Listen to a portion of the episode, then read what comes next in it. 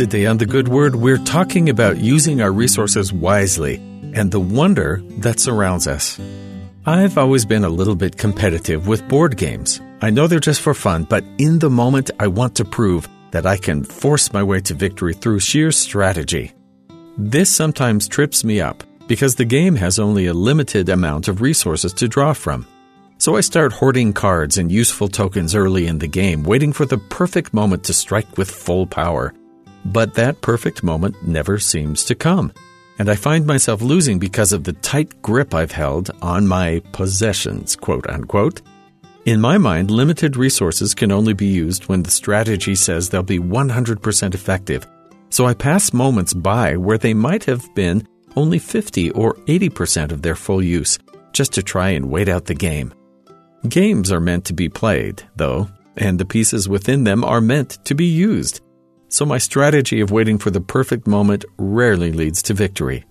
With very few exceptions, what we have is meant to be used. In the makeup of the earth and all its inhabitants, there are not extra pieces or people lying around with no purpose. What we have has been given to us to allow us to succeed. The creation of the earth itself was for the benefit of its inhabitants, provided we show the respect necessary for the gift we've been given. In Doctrine and Covenants, section fifty-nine, the Lord makes the purpose of His creation of the world very obvious, listing the benefits we have just by living on such a planet. Yea, all things which come of the earth, in the season thereof, are made for the benefit and the use of man, both to please the eye and to gladden the heart. Yea, for food and for raiment, for taste and for smell, to strengthen the body and enliven the soul.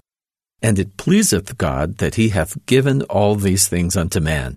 For unto this end were they made, to be used with judgment, not to excess, neither by extortion. And in nothing doth man offend God, or against none is His wrath kindled, save those who confess not His hand in all things, and obey not His commandments. The Lord has asked us to use the gifts we've been given wisely. The resources and blessings we receive on a daily basis are not to be disrespected, but not ignored either. The Lord has given each of His children a work to do, a work that requires the full use of all the resources they've been given. The Lord doesn't want us to struggle alone as we try to improve ourselves and do His work. So we're to use what we have, not to wanton excess, but with careful judgment of what is necessary and wise. All of this at our fingertips also means we have the responsibility for what we've been given. The Lord has asked us to do so in two specific ways. One, we're wise in our decisions and use only what we need. Two, we acknowledge and thank the Lord for His many gifts to us. His hand is in everything we see, feel, or hear. We don't need to look far to see it.